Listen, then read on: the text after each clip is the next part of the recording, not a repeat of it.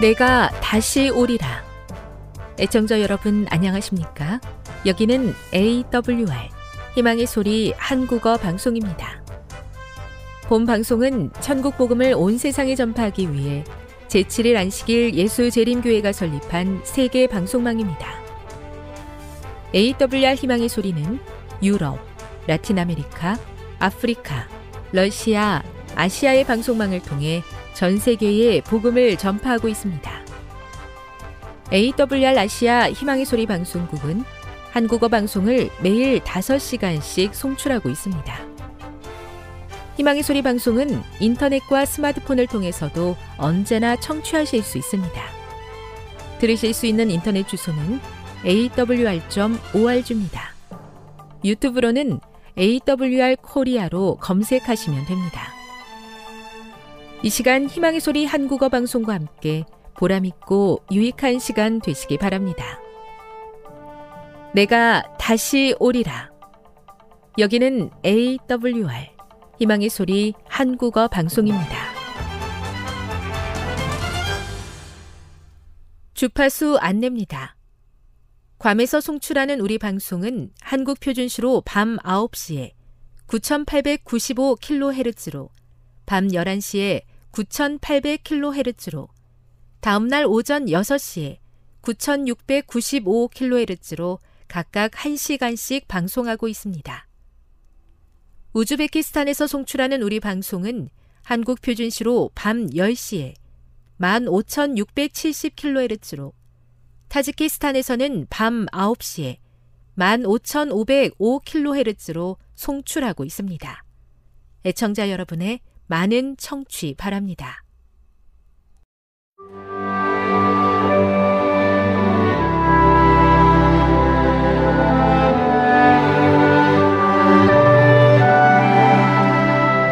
읽어주는 교과 넷째 날 8월 3일 수요일 단호한 선택 만일 내 오른 눈이 너로 실족하게 하거든 빼어 내버리라.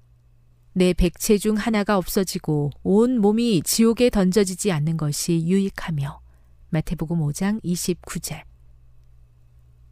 위의 본문에서 예수님께서 하신 말씀을 자세히 생각해 보라. 그 말씀이 과격하다고 생각하는가? 왜 그렇게 생각했는가? 단호한 행동이 요구되는 것은 하나님께서 그리스도인 생애를 힘들게 하셨기 때문이 아니라 우리 자신과 우리가 살고 있는 문화가 우리를 향한 하나님의 계획으로부터 너무나 멀어졌기 때문이다. 사람들은 종종 깜짝 놀라면서 내가 어떻게 하나님으로부터 이렇게도 멀리 떠나왔을까 하고 묻는다. 대답은 언제나 한결같다. 한 걸음 한 걸음 나도 모르게 떠나온 것이다. 마태복음 5장 29절 30절을 읽어보라. 예수님께서는 성적인 죄악이라는 문맥에서 말씀하고 계신다. 하지만 그 안에 내재되어 있는 원칙은 다른 죄에도 적용된다. 그 원칙은 우리가 그리스도 안에서 자라나면서 겪게 되는 모든 일에 똑같이 적용될 수 있다. 예수님께서는 이 말씀을 통해 우리에게 어떤 중요한 점을 말씀하고 계시는가? 문자 그대로 행동하라는 말씀인가? 예수님께서는 결코 우리의 신체를 해하라고 말씀하지 않으신다. 그분께서는 우리가 어떤 대가를 지불하더라도 마음을 제어함으로써 우리의 몸도 제어하라고 말씀하신다. 이 구절은 우리가 기도하면 하나님께서 즉시 우리 삶에서 죄된 성향을 제거해 주실 것이라고 말하는 것은 아니다. 때로 하나님께서는 은혜로 역사하셔서 그 일을 이루어 주시기도 하지만 대부분의 경우 우리가 포기하고 싶지 않은 일을 포기하도록 하는 단호한 선택을 요구하신다. 이 얼마나 극심한 시련이겠는가. 그러나 우리가 바른 선택을 하면 할수록 우리는 더욱 강해지고 유혹의 힘은 더 약해진다. 하나님께서는 때때로 우리 주변의 수많은 잡음으로부터 우리의 주의를 집중시키기 위해 시련을 사용하신다. 우리는 시련 속에서 우리가 하나님으로부터 얼마나 멀리 떠나왔는지를 깨닫게 된다. 시련은 우리로 하여금 아버지의 계획으로 되돌아가는 단호한 결정을 하도록 촉구하시는 하나님의 부르심이다. 교훈입니다. 하나님께서는 때로 우리에게 단호한 실천을 요구하시는데 이러한 때는 비록 고통스러울지라도 우리가 하나님께로 돌아갈 수 있는 절호의 기회임을 깨달아야 한다. 묵상. 우리 주변에 가득한 죄와의 싸움에서 단호한 결정을 내려야 하는 이유는 무엇입니까? 이와 같은 상황에서 시련의 역할은 무엇일까요? 적용. 현재 그대와 하나님 사이의 거리가 어느 정도 된다고 생각하십니까? 하나님께 더 가까이 나아가기 위해 그대가 내려야 할 단호한 결정은 무엇입니까? 영감의 교훈입니다. 죄와는 양보와 타협을 사절하라.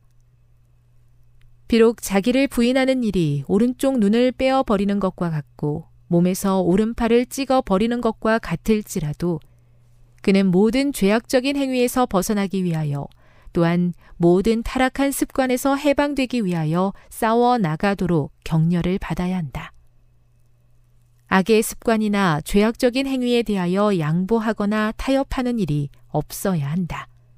가려 뽑은 기별 1권 380 때로 시련을 통해 우리가 하나님에게서 얼마나 멀리 떨어졌는지 깨닫게 해 주신다는 사실을 기억하게 하시니 감사합니다. 비록 힘들지라도 하나님께서 나의 허물을 보여주실 때 단호하게 결심하고 돌아설 수 있게 해 주시옵소서.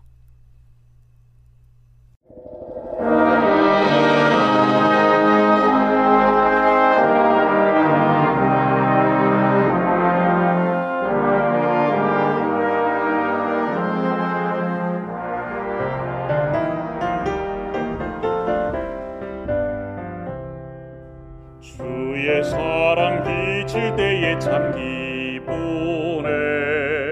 근심 걱정 물러가니 참 기쁘네 기도하게 하시며 모든 의심 물리쳐 주의 사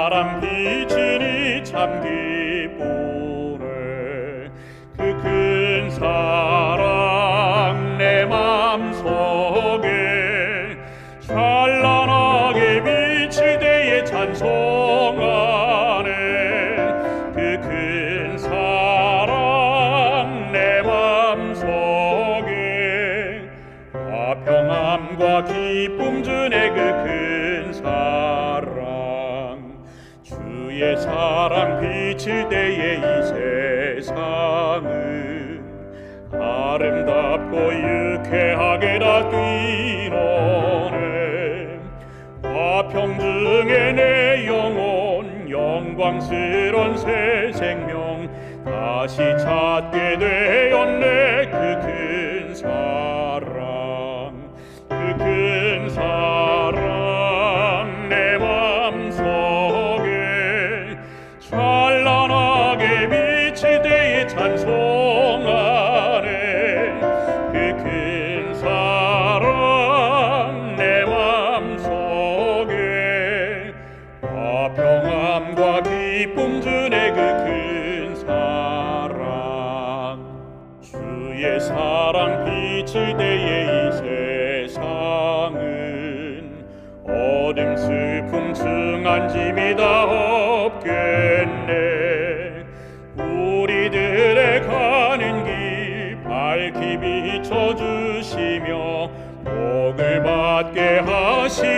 하시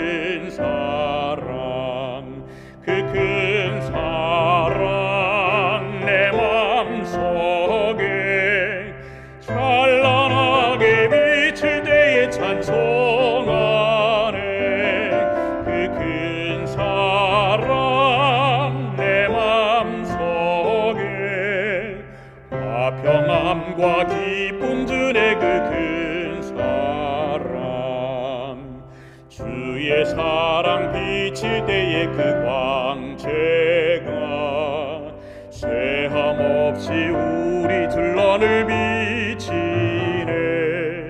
세상 모두 이기고 전국 생활할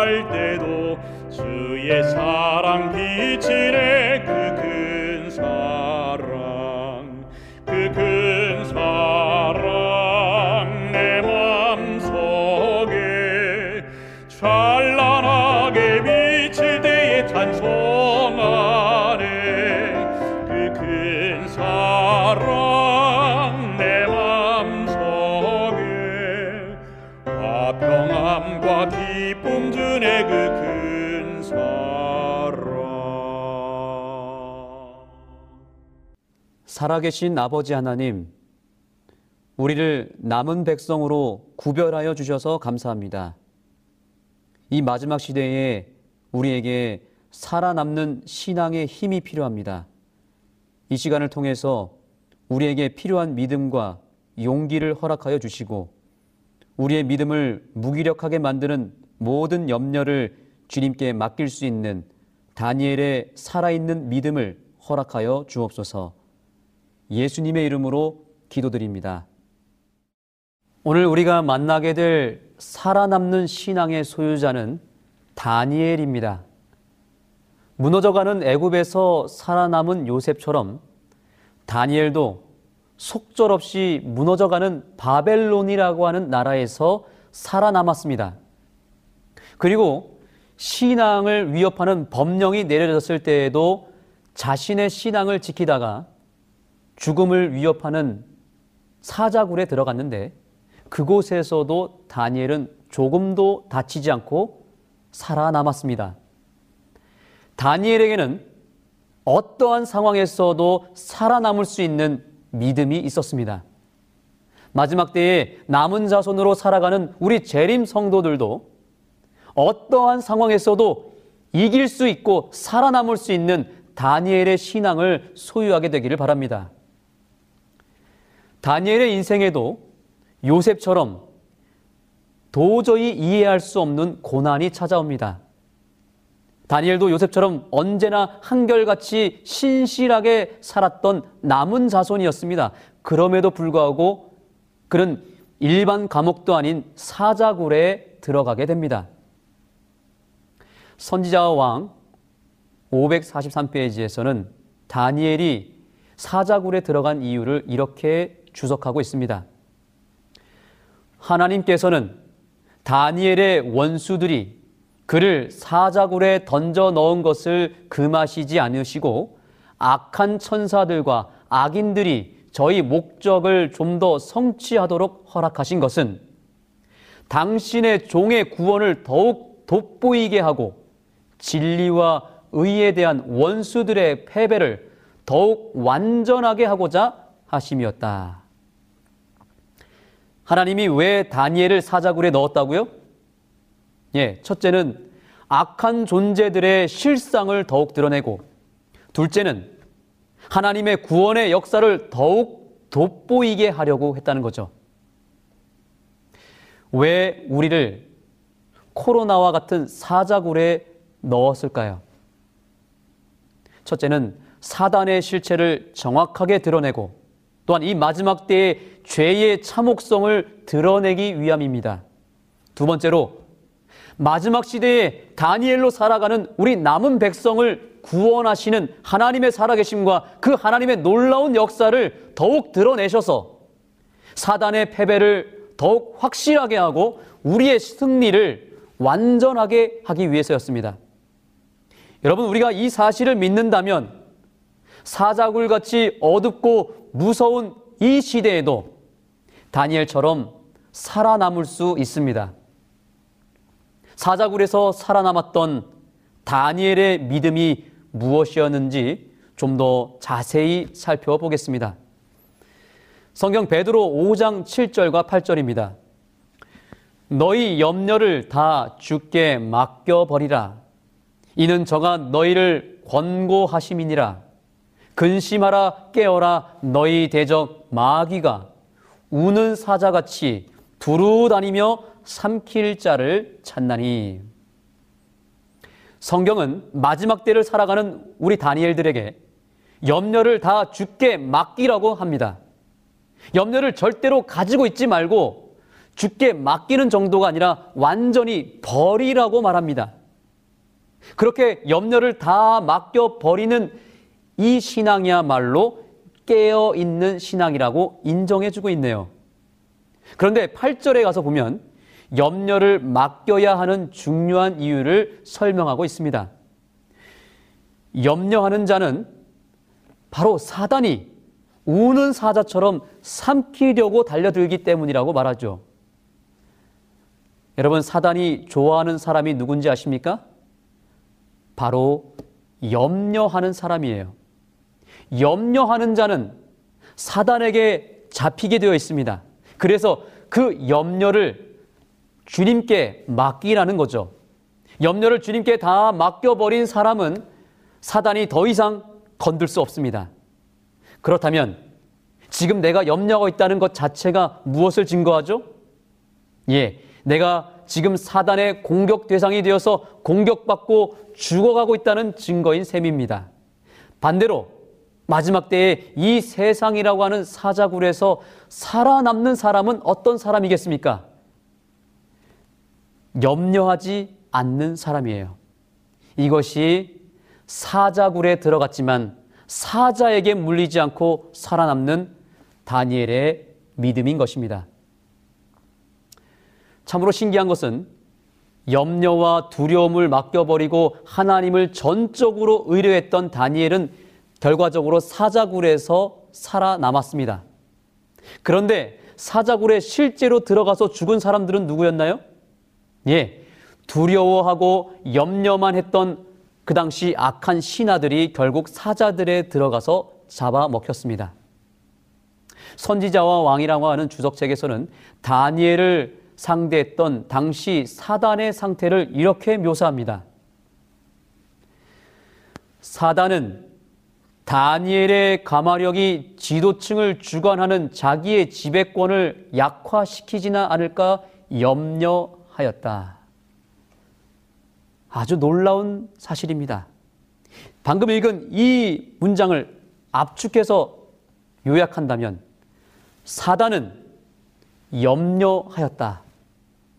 라는 것이죠.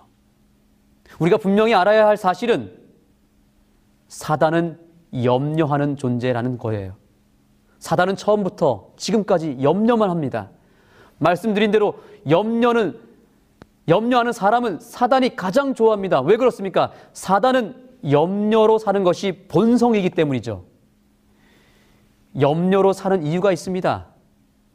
그 본질은 자기를 의뢰하면 염려가 저절로 나오게 되어 있습니다. 그래서 염려의 다른 말은 자기를 의지하는 것입니다. 사단이 처음에 천사로 있을 때에는 평화롭게 지냈다가 어느 순간 마음에 의심이 생기고 염려가 생기면서 마음에 어두움이 몰려왔고 결국 그 평강을 잃어버렸고 그때부터 지금까지 평생을 염려로 살기 시작하여서 악의 근원이 되어버렸어요. 그리고 영원토록 불행한 존재가 되어버립니다. 성경 이사야 48장 22절 함께 다 같이 읽어보겠습니다. 시작. 여호와께서 말씀하시되 악인에게는 평강이 없다 하셨느니라.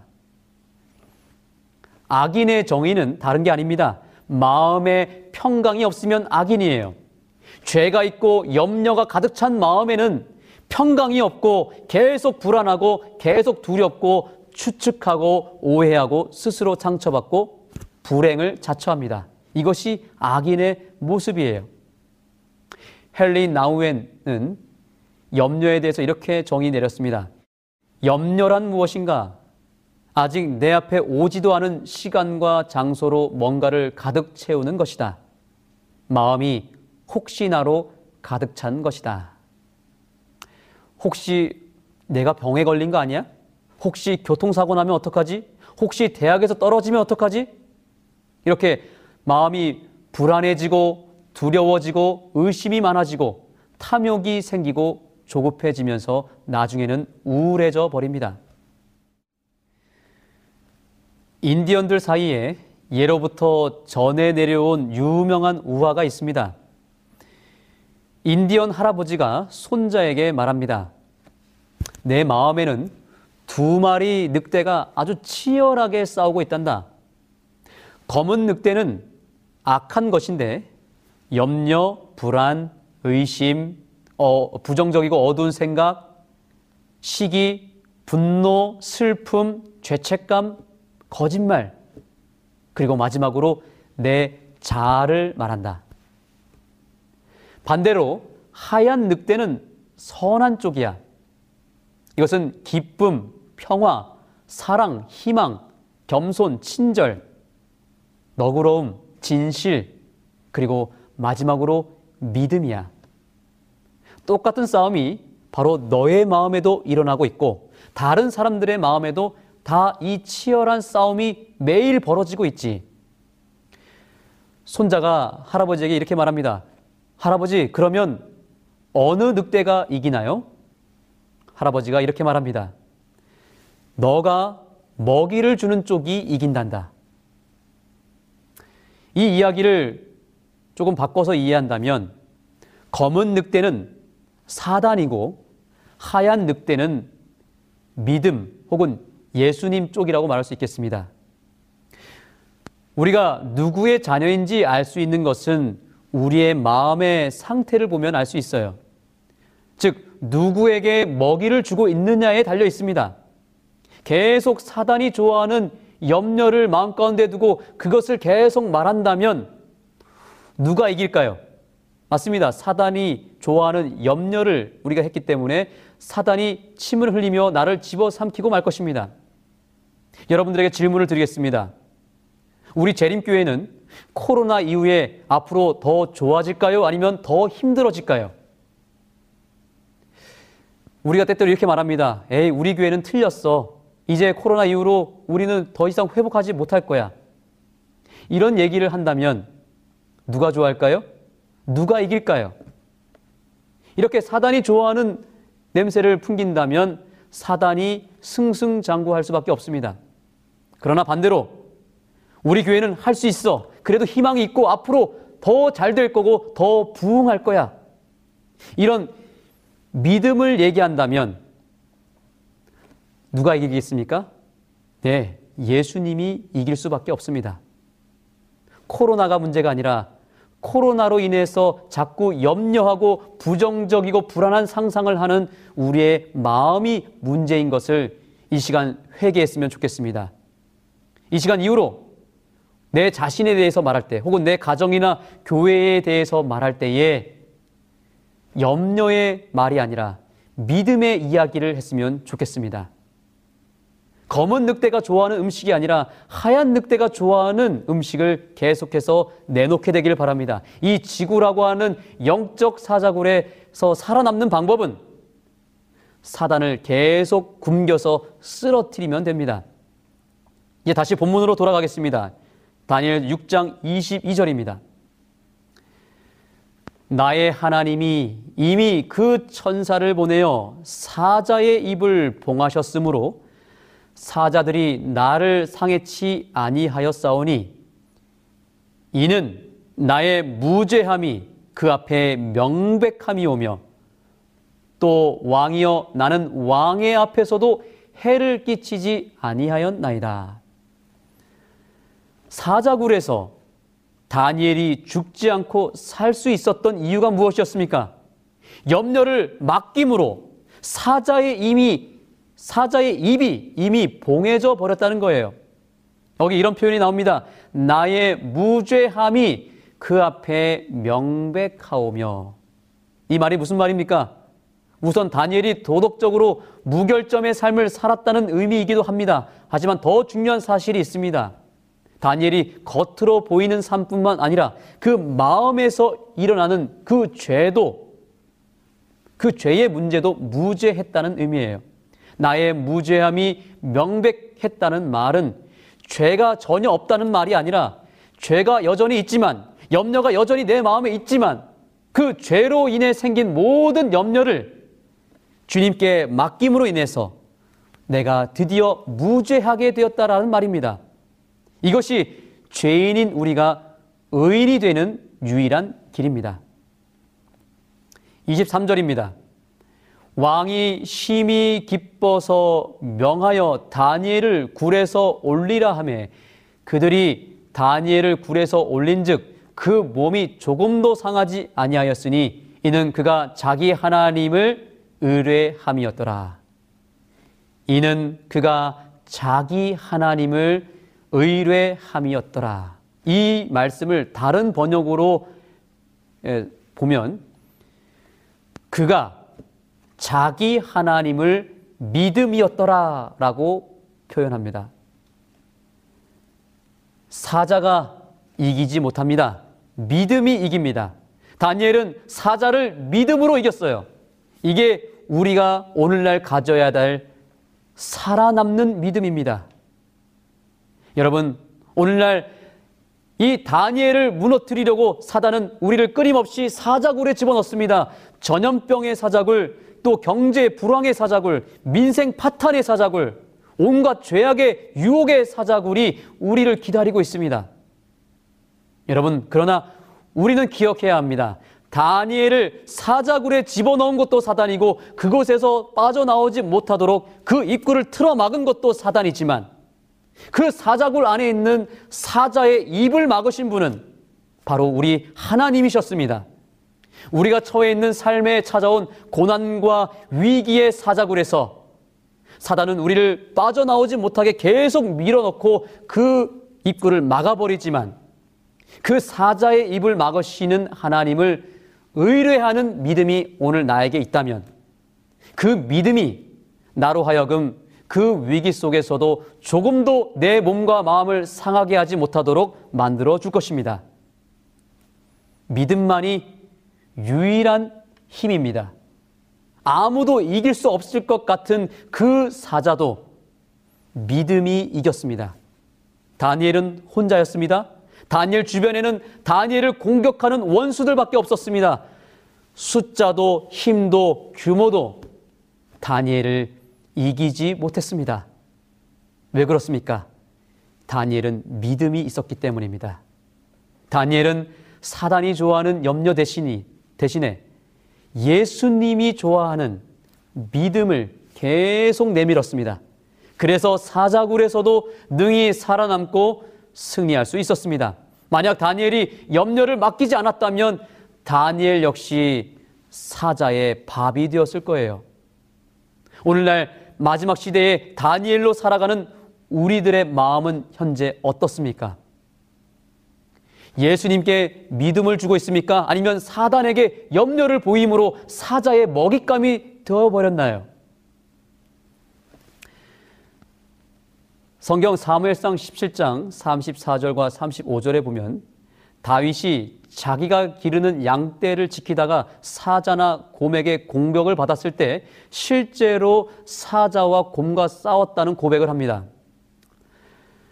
다윗이 사울에게 고하되 주의 종이 아비의 양을 지킬 때에 사자나 곰이 와서 양떼에서 새끼를 움키면 내가 따라가서 그것을 치고 그 입에서 새끼를 건져내었고 그것이 일어나 나를 해하고자 하면 내가 그 수염을 잡고 그것을 쳐 죽였었나이다. 여러분, 이 나이 어린 청년 다윗이 실제 사자와 싸우면 누가 이기겠습니까? 아마 분명히 다윗은 사자에게 여기저기 물리고 찢겨서 피가 철철 났을지도 모릅니다. 양을 살리기 위해서 목숨을 내걸고 뛰어들었습니다. 사자의 입에서 양을 빼어내고 대신에 자기가 그 사자의 이빨에 찢겨가면서 양을 구출해 낸 것입니다. 우리가 잘 아는 대로 성경에서 다윗은 예수 그리스도를 상징합니다. 다윗의 자손 메시아. 바로 이 장면, 우리의 목자 되시는 예수님께서 염려의 죄로 인해서 사자에게 물어뜯겨 죽게 된 우리를 구원해 내시는 예수님의 모습을 우리는 다윗을 통해서 보게 되는 것입니다. 우리의 죄 때문에 특히 내 염려를 맡기지 않는 그 죄 때문에 예수님이 대신 사자의 입에서 피를 흘려주심으로 우리를 구원하게 된 것입니다. 그러한 예수님의 십자가의 희생을 우리는 다윗을 통해서 봐야 합니다. 사단이라고 하는 사자의 입에서 우리를 건져낼 때 예수님도 역시 피를 많이 흘리셨습니다. 그것이 바로 갈바리의 십자가입니다. 십자가를 통해서 말씀하시는 예수님의 음성을 오늘 들으십시오. 내가 이미 우는 사자 사단의 입에서 너를 대신 너를 대신하여 찢기고 피 흘림으로 그 입을 내가 봉했으니 더 이상 염려함으로 사자에게 다시 잡혀 죽지 말라. 이것이 예수님의 십자가의 메시지입니다. 저와 여러분이 지금 염려하고 있는 죄 문제, 인생의 아픔과 고통, 또 내가 부둥켜 안고 있는 내 상처, 내가 씨름하고 있는 삶의 다양한 문제들, 이거 다 2000년 전에 예수님께서 십자가에서 이미 끝내버린 문제라는 것을 믿으시기 바랍니다. 하나님은 오늘날 사단의 입을 봉해버리신 십자가의 희생과 그 보혈의 능력을 믿지 못하고 여전히 내 스스로를 믿고 염려의 세월을 보내고 있는 그래서 사단의 입에 걸려서 영적으로 육적으로 병 들어가고 찢기고 죽어가고 있는 피 흘리고 있는 나를 다시 십자가의 능력으로 건져내기를 원하십니다. 우리에게 다니엘의 살아있는 믿음이 필요합니다. 나를 의뢰하는 염려하는 믿음을 오늘 벗어버리고 주님을 의뢰하는 믿음이 우리 안에서 새롭게 나타나게 되기를 간절히 기도합니다. 긴 세월 동안 아직도 주님께 맡기지 않고 내 마음을 두렵게 만드는 그 죄의 짐, 죄책감의 짐, 염려의 짐, 인생의 짐을 우리 주님께 남김없이 맡길 수 있는 다니엘의 믿음이 우리에게 있게 되기를 소망합니다.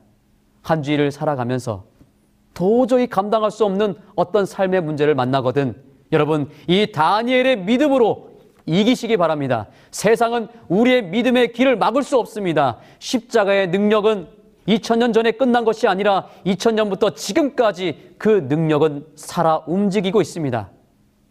십자가 앞에 사단은 꼼짝도 못합니다.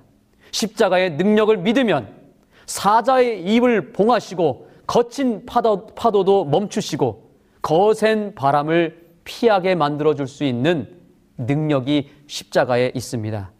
염려를 죽게 맡기는 다니엘의 믿음으로 이 세상 속에서 반드시 살아남게 되기를 간절히 소망합니다.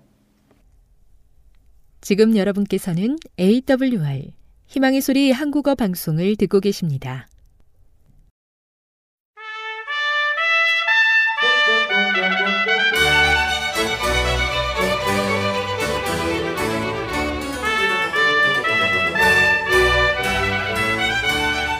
시청자 여러분 안녕하십니까? 걸어서 성경 속으로 시간입니다. 오늘 저는 목사님에게 원고를 미리 받고 대단히 가슴이 설레고 뛰었습니다. 왜냐하면 어, 수많은 사람들이 그렇게 가보고 싶어하는 마치 요르단이 자랑하는 국보 제1호 같은 그런 이 페트라에 대한 이 원고를 미리 주셨기 때문에 과연 이 페트라가 어떤 도시인가 얼마나 거기는 이 많은 사람들에게 기대받는 도시인가 그런 생각이 들었어요. 목사님, 예, 하여튼 페트라에 대해서 저희들의 그 이 가슴 속에 이 뜨거운 울림이 있는 그 말씀을 좀 주시면 감사하겠습니다. 예, 고맙습니다. 이 페트라는 요르단에서 자라가는 어, 사암의 도시죠. 사막에 있는 붉은 사암 도시입니다. 그래서 어, 세계에서 볼 수 없는 가장 기괴하고 신비한 풍광에 에, 빠져드는 그런 곳입니다. 이제 아침 예배를 드리고 호텔 식사 후 버스에 올라 요르단 여행의 필수 곳인 이 페트라로 항해했습니다.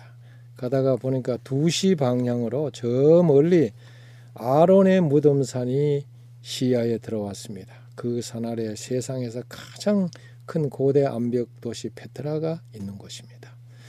수도 암만에서 150km 남쪽으로 떨어져 있는 곳이고 또 왕의 대로변에 있는 곳입니다. 고대 대상 문화 아, 유적지인 페트라는 요르단이 세계에 자랑하는 문화의 흔적지고 국보 1호의 역사적 유적지고 또 새로운 세계 7대 불가사의 중에 하나입니다. 페트라는 그리스어로 바위를 의미합니다. 구약에 보면은 에돔과 또 모압의 적경 지역에 자리한 어, 곳으로 나와 있고 사사기 1장 36절에 보면은 아그림 비탈의 바위라 그렇게 언급되어 있습니다. 학자들은 이 페트라가 에돔의 수도 즉 에돔 땅의 셀라라고 보고 있습니다. 셀라도 히브리어로 바위를 뜻하기 때문에 그렇습니다. 에돔 민족은 그 야곱의 형 에서의 후손들이죠. 하나님께서 이스라엘 백성에게 신명기 23장 7절에 보면 에돔 사람을 미워하지 말라 그는 내 형제임이니라 그렇게 명령하셨습니다. 그러함에도 불구하고 두 민족 사이의 적대감은 수천 년 동안 계속되고 있지 않습니까? 이스라엘이 미디안의 다섯 왕과 전쟁에서 승리를 거두었습니다. 이때 처형당한 미디안 왕 레켐 어, 그가 바로 유대 역사가 요세푸스는 페트라의 왕과 동일인이라고 했습니다. 따라서 학자들은 레켐을 나베테아 왕국의 수도로 여기고 있는 것입니다. 그러므로 이 페트라는 어, 나바테인이 건설한 산악 도시로 보고 있습니다. 오늘날 요르단 남서부 내륙 사막 지대에 해발 950m 고원 바위산에 아, 위치하고 있습니다. 그곳에 가보니까 사방 전체가 다 붉은 사암 암벽으로 이루어진 그야말로 신비한 천년 요새였습니다. 최고 그 높이는 300m의 바위산으로 이렇게 둘러싸여 있어요. 이 안에 있는 건물들은 모두 다 암벽을 그대로 깎아 만든 것입니다. 여러분 나바타인은 누구일까요? 그들은 유럽 아랍계 유목민들입니다. BC 7세기부터 BC 2세기경까지 시리아와 아라비아 반도 등지에서 활약을 했습니다. 그들은 사막에 있는 거대한 암벽 속에 놀라운 페트라 도시를 건설하고 나바테 문명을 꽃피운 것입니다.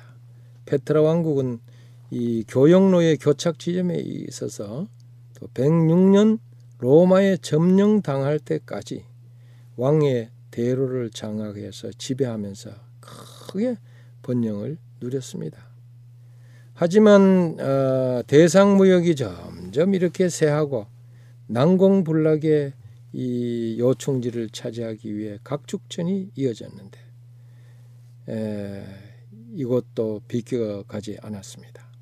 결국 외침을 받아서 이 페트라도 역사의 대안길로 사라졌습니다. 그런데 이 페트라가 어떻게 그 발견됐는가 보면은 그 참 열심히 있는 한 청년에 의해서 이렇게 발견이 되는데요. 스위스의 젊은 탐험가 요한 루트비히 브루크하르트라고 하는 어, 사람에 의해서 발견됐습니다. 그는 페트라에 엄청난 고대 유적이 숨겨 있다는 풍문을 들었어요. 그래서 아랍 사람으로 변장을 해서 그걸 찾아 나섰습니다. 그때까지 페트라 도시 전체가 6세기경 발생한 지진에 의해서 흙으로 다 이렇게 묻혀서 1천여 년 동안 이친 왕국으로 남아 있었습니다. 결국 그는 1812년 페트라를 발견하게 되는데요. 그리고 난 다음에 그 여행기 통해서 세계에 알렸습니다. 사막의 신기로인 페트라는 그래서 아직도 어, 가보면 발굴이 진행 중에 있습니다. 그러나 거의 뭐 3분의 1 가량 이렇게 에, 발굴된 것만 해도 아주 놀라운 일입니다. 여러분 그 영화 인디아나 존스 마지막 성배라고 하는 영화를 아시죠? 바로 이 영화가 페트라를 배경으로 해서 찍은 것입니다. 트랜스포머 2의 촬영 장소로 아주 유명해졌습니다. 그래서 이곳은 BBC 방송이 사람들이 죽기 전에 꼭 가봐야 할 곳 세계 50곳 중에 16번째로 선정해서 등재된 곳이 바로 페트라입니다. 1985년 유네스코 세계문화유산으로 지정된 곳입니다. 입장료는 하나로 5만 원 정도 되는데요. 꽤 비싸지 않습니까? 그러나 가서 보니까 그만한 가치가 있었습니다. 페트라는 걷거나 베두인이 이끄는 말, 또 나귀, 낙타, 마차로 관광할 수 있는데 에, 말이나 낙타로는 에, 시크 입구까지만 갈 수 있습니다. 관절염으로 고생하는 몇 분은 입구에서 아예 마차를 타고 또 나머지 분들은 걸어서 우리 일행이 관광에 나섰습니다. 가다 보니까 기묘한 절경이 자꾸 발길을 멈추게 했습니다. 온통 검붉은 색을 띤 바위로 덮여 있는 페트라가 언뜻 언뜻 다가오는데요. 그 입구는 보니까 동쪽에 시크, 남쪽에 투구라, 북쪽에 투르크마니에라고 하는 세 개의 협곡으로 이루어져 있는데 우리는 그 동쪽 초입의 시크에서 시작했습니다. 이 시크라고 하는 말은 무슨 말이냐 하면 아랍어인데요. 협곡이라고 하는 의미입니다. 그래서 그 동쪽 협곡을 통해서 어, 이 페트라에 들어가게 됐다 이 말입니다. 페트라의 진입로인 좁고 가파른 절벽으로 둘러싸인 암벽 사이에 좁은 통로 어, 그것을 이용했습니다. 페트라를 보기 위해서는 길이 1.2km의 협곡 이 시크를 반드시 통과해야 합니다. 근데 그러면서 보니까 좁고 높은 구불구불한 바위 틈입니다. 바위 틈을 이렇게 헤집고 가는 거예요. 페트라의 햇살이 아주 폭포수처럼 쏟아지니 그 풍광이 너무나 황홀했습니다. 사암은 풍화로 아름다운 무늬를 그리고 있고 깊은 그 협곡은 한낮에도 약간 어두컴컴할 정도였습니다. 그래서 이 협곡을 한 걸음 한 걸음 뗄 때마다 얼마나 오묘한지 감탄사가 절로 나왔습니다. 굽이굽이 절경을 이룬 골짜기를 따라 한참을 가면서 협곡의 그 깎아, 깎아지를 듯한 절벽 틈틈이 보이는 푸른 하늘 바위와 어울려서 그야말로 장관을 이루고 있습니다. 이 협곡에는 페트라로 물을 끌어들이기 위한 고대 수로의 흔적이 이렇게 벽문을 따라서 이어집니다. 그 모세의 서엠에서부터 물이 여기까지 이렇게 그 이어져 내리고 있었습니다. 그리고 극장과 온수 목욕탕 또 상수도 시설이 거기에 나와요. 통로는 매우 협소하고 건물들은 협곡으로 둘러싸인 바위산 암벽을 깎아 조성했는데 정말 가만히 들여다보니까 놀라울 정도로 정교하고 아름답습니다. 그래서 영국의 시인 존 윌리엄 버건이 말하기를 이곳 풍경을 일러서 영혼의 절반만큼 오래된 장밋빛 같은 붉은 도시라 그렇게 읊은 적이 있습니다. 장밋빛 같은 붉은 도시 그게 파트랍니다. 페트랍니다. 지난번 그 버락 오바마 미국 대통령이 요르단 방문했을 때에 에, 전설적인 이 요르단의 고대 도시 페트라를 방문을 했습니다. 그래서 그 아름다움의 감탄사를 연발했습니다. 드디어 바위 틈 사이로 마치 빛나는 보석처럼 장엄한 신전이 눈에 들어오는데요. 이곳의 하이라이트라고 할 수 있는 알카즈네라고 하는 그 신전입니다. 가히 상상을 초월한 그 아름다움과 기이함에 놀라 온몸이 마비되어 버렸습니다. 너비가 한 30m 되고요. 높이는 43m인데 2층 구조로 6개의 고린도식 원형 기둥이 받치고 있는 BC 1세기형의 헬레니즘 건축 양식입니다. 이 신전은 고대 도시 페트라의 관문과 같습니다. 그래서 알 카제는 보물 창고라고 하는 뜻인데 나바테아 왕 아테라스 3세의 무덤으로 추정되고 있습니다.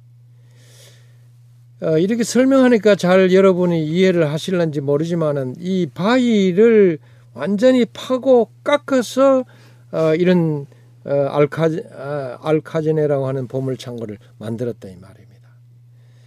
그것은 페트라에서 가장 완벽하게 보존된 건물이자 가장 아름다운 건물입니다. 기둥이나 벽을 세우지 않고 오로지 바위를 이렇게 정교하게 다듬고 판에서 만들어졌습니다. 중앙 출입구를 따라서 좌우의 벽면은 그리스의 이시스 신을 상징하는 식물이 조각되어 있고 2층에 올라가 보니까 여섯 개의 이 기둥 사이에 여인 모양의 양각이 새겨져 있었습니다. 건물 정면 제일 윗부분에 항아리 형태가 조각되어 있는데 그 속에 나바테인들이 보물을 숨겨 놓았다는 속설이 전해져 옵니다. 그로 인해 가지고 이곳을 보물 창고라고 하는 이름이 생겨난 것입니다.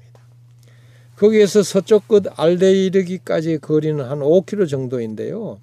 전체 유적의 4분의 1만이 그곳은 발굴된 것이라고 했습니다. 도시의 규모가 꽤 컸음을 어, 짐작할 만했습니다. 알 카즈네에서 오른쪽으로 협곡을 따라 50m쯤 내려가 보니까 거기에 시야가 확 트이면서 거기에 원형 극장이 있고요. 대규모 신전, 비잔틴 시대의 수도원 등의 폐허가 눈에 들어왔습니다. 페트라의 한 복판에 있는 바로의 궁전은 학자들이 이집트의 바로가 이곳에 시집온 딸을 위해서 지은 것으로 어, 여기고 있었습니다. 1927년에 이곳에 있었던 지진으로 일부가 파괴되었습니다. 너비가 40m 이르는 로마 원형 극장에는 약 3천여 명을 수용할 수 있었고 층계는 보니까 33개 아, 층 계단식 의자로 이렇게 쫙 모두 다 바위를 깎아 만들었습니다. 그러니까 이 도시 전체가 다 바위 있는 그대로 깎아서 건물을 만들고 깎아서 의자를 만들고 뭐 이렇게 원형 극장을 만들고 그렇게 다 해놨어요. 이 극장은 왕의 장례식과 각종 해임 이 종교 의식을 치르던 곳이었습니다. 또한 거기에는 바위를 뚫어 만든 거대한 왕실 무덤들이 아주 절벽하게 있었습니다. 나바테인들의 무덤은 부자나 왕족일수록 바위 절벽 꼭대기에 이렇게 위치했습니다. 꼭대기를 이렇게 바위를 파서 어, 그 시신을 안치하는 이런 어, 무덤입니다. 예루살렘에는 거대한 무덤이 없지 않습니까? 그러나 이, 이곳에는 무덤이 있었습니다. 왜 예루살렘에는 없냐? 부활에 대한 믿음 때문에 그렇습니다. 우성, 우상 숭배자일수록 무덤은 화려하고 거대합니다. 원형 극장을 지나면은 열주 대로가 뻗어 있고 아직도 발굴 작업이 아주 한창입니다. 그리고 산 정상에 올라가 보니까 그곳에 자리 잡은 데이르 수도원이 있는데 전면의 폭이 50m, 높이가 45m 이릅니다. 이거 다 바위를 파서 만드는 거예요. 이 건물 내부 벽면에 십자가 몇 개가 새겨져 있었습니다. 아마 수도원이 아니었나 학자들이 그렇게 생각을 합니다. 이 수도원은 서기 4세기 이후 비잔틴 시대 때 교회 건물로 사용한 것으로 추정하고 있습니다. 건물 내부 벽면을 보면은 아무런 장식이나 벽화가 없습니다. 그러나 암석의 여러 가지 색깔과 물결 무늬들이 방 전체를 휘감고 있어서 아주 현란하고 황홀했습니다. 우상숭배가 만연했던 페트라를 보니 아, 성경에 나오는 선지자의 말이 생각이 났습니다. 예레미야 49장 16절에 이런 말씀이 있지 않습니까? 바위 틈에 거하며 산 꼭대기를 점령한 자여 스스로 들어온 자인 줄로 여긴가 내 마음의 교만이 너를 속였도다. 내가 독수리같이 보금자리를 높이 지었을지라도 내가 거기서 너를 끌어내리리라. 여호와의 말이니라. 어찌 이 페트라에 딱 맞는 성경 어, 말씀이었습니다.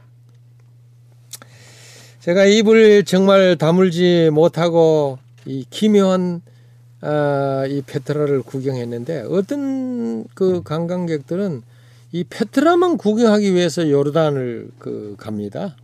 정말 그만치 구경하고 관광할 만한 가치가 있는 곳입니다. 기묘한 바위 숲을 헤치고 다니는 이 관람객들 중에 네 명의 자네를 거니는 한 아랍인의 가족이 이목을 끌었습니다. 얼굴을 이렇게 드러내고 히잡 쓴 부인이 시선을 받더니 마주치지 않고 금방 외면을 했습니다. 내가 하도 예뻐가지고 다가가가지고 사진을 한번 좀 같이 찍자고 했습니다.